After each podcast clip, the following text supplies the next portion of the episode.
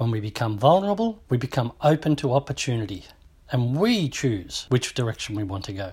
I'm Kaselka Pettit, son of Paul Pettit, and this episode is supported by the sales of Paul Pettit's books found at paulpettit.com. All profits go back towards providing free services as such, and as always, here's your weekly 8 but never too late minutes of Mindful Monday.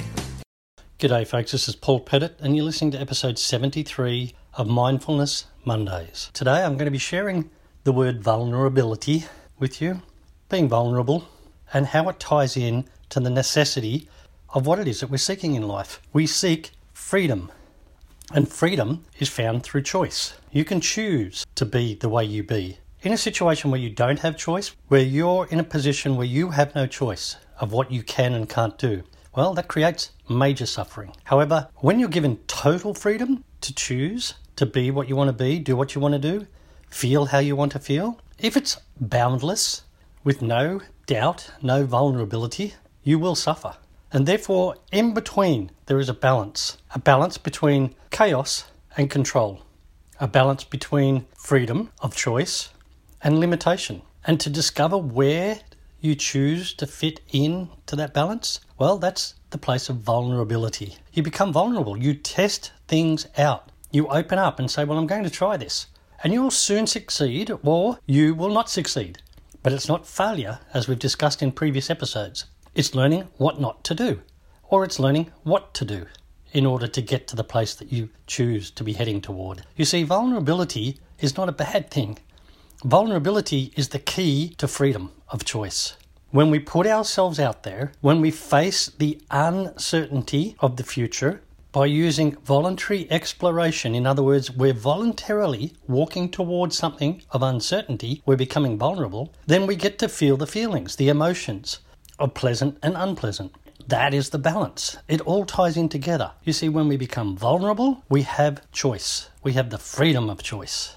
By being vulnerable, we have the freedom of choice. We get to choose.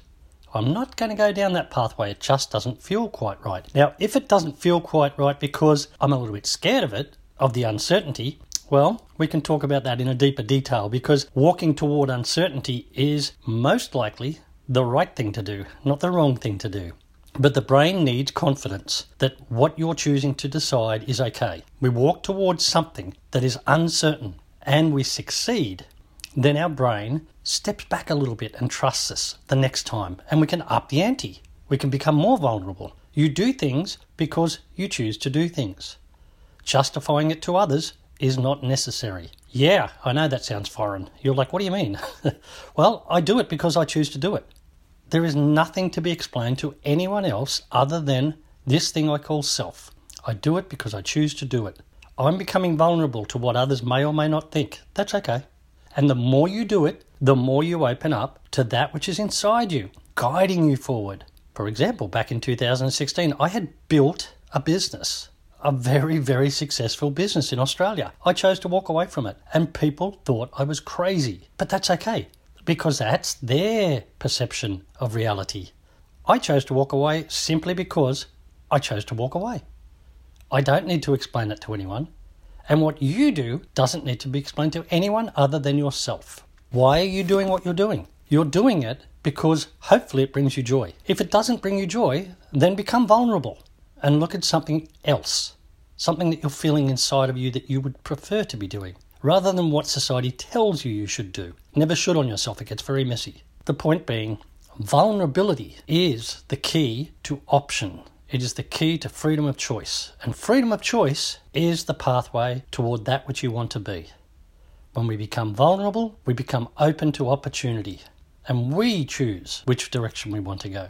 The thing that's stopping you from becoming vulnerable is the brain. Your brain does not like disorder, it likes order. But there is a balance between chaos and order, there is a balance between opportunity and security. There is a balance between pleasant and unpleasant. There is a balance between all things. It's called antithesis, and we've spoken about this in previous episodes.